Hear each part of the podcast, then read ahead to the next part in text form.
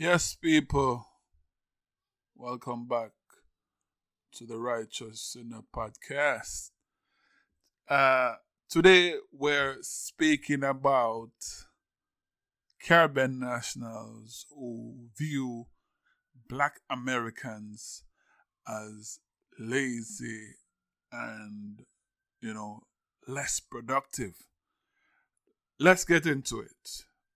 Where did this idea emerge and how did it take root?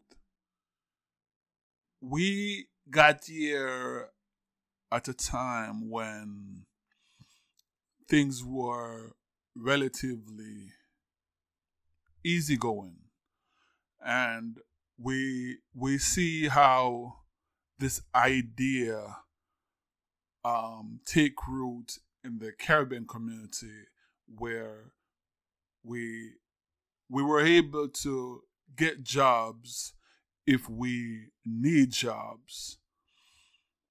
So we look and see how many successful Caribbean people rise up through their ranks.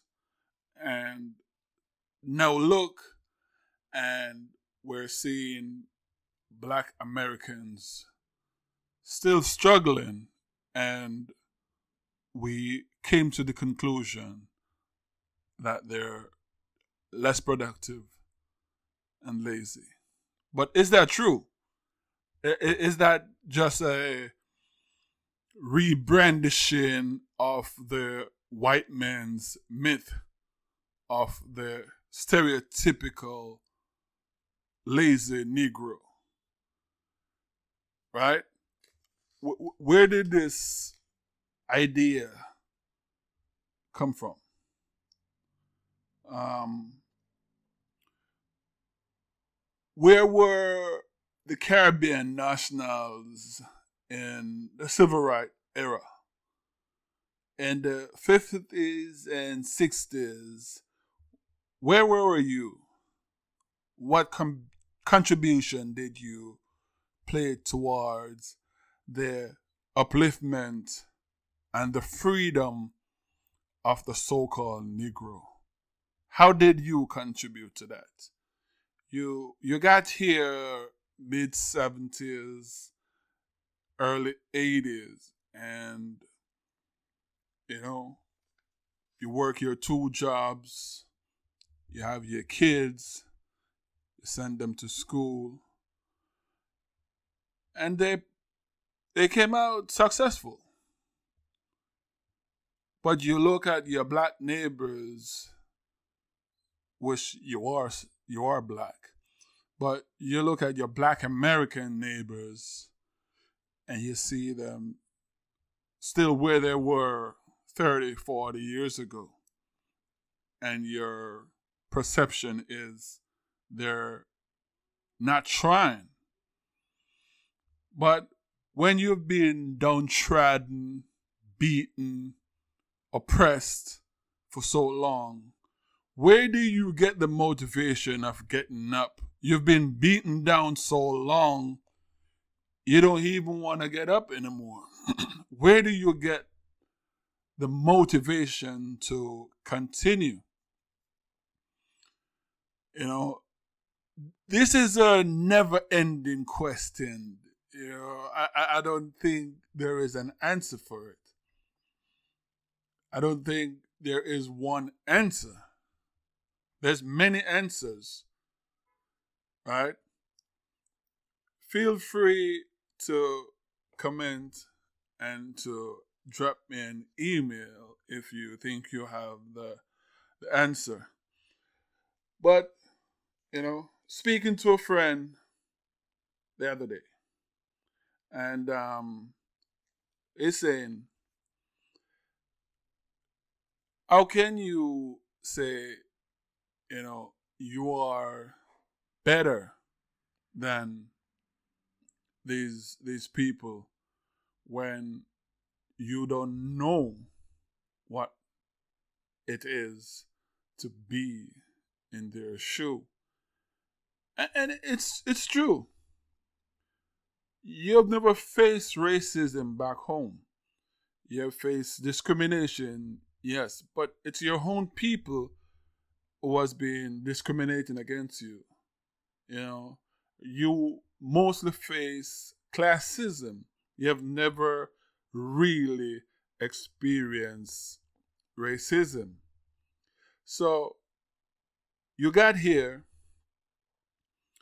and because you tend to get through much easier than who were here before you, you think that they who were here are less than, you know. But do you understand what is what it means to be systematically discriminated against by your own government? To be redlined, to be singled out, to not being able to obtain a mortgage for a property that you think you are able to afford. You know, to be told that you're not welcome in certain neighborhoods.